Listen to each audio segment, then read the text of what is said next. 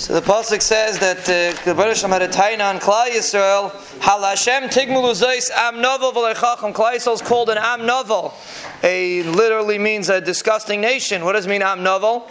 Because the the pasuk is referring to the fact that Klal Yisrael didn't recognize the hatava that the Ribono Shel Olam did for them, and that's called a novel. And you see a fascinating thing in Tanakh. There is an individual that's name was Novel, and he was somebody that didn't demonstrate Hakaras Hatayv, and we see he was called Novel.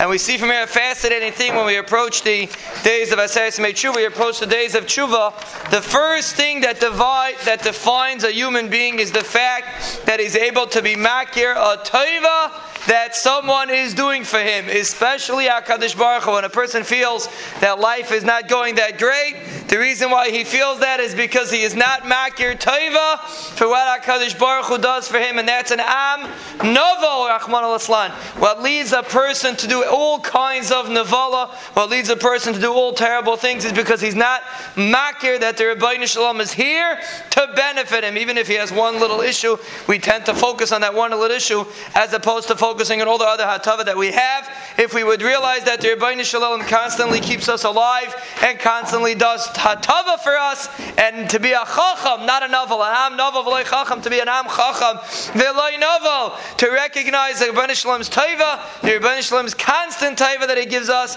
that will be the highest levels of tshuva that we can achieve. That is the closest we can get to Hakadosh Baruch Hu, because that is the foundation of Hamelach Hakadosh, the foundation of Emunah and B'tachan is to realize that everything comes from Hakadosh Baruch Hu, and Hakadosh Baruch Hu is constantly benefiting us and when we have a positive outlook on life, if you want to see something fascinating, novel, the way the Torah describes him, the Navi describes him, he was a very negative person. You see the way he was talking, it sounds like some people talk nowadays. He was very negative. He was right, right? He was what we call cynical. He was very cynical. He was very negative, which today they would be called a hot guy, a cool guy. Those had to be cynical and negative, but the Torah doesn't describe him as that. The Torah describes him as a novel because that's a novel. A person who's cool and negative and cynical is a novel. We should talk about not to be cool and not to be negative and not to be cynical, but to be positive and to view things in a positive light. And not everything has to be uh, inter. Uh, not everything has to be studied and microscopic,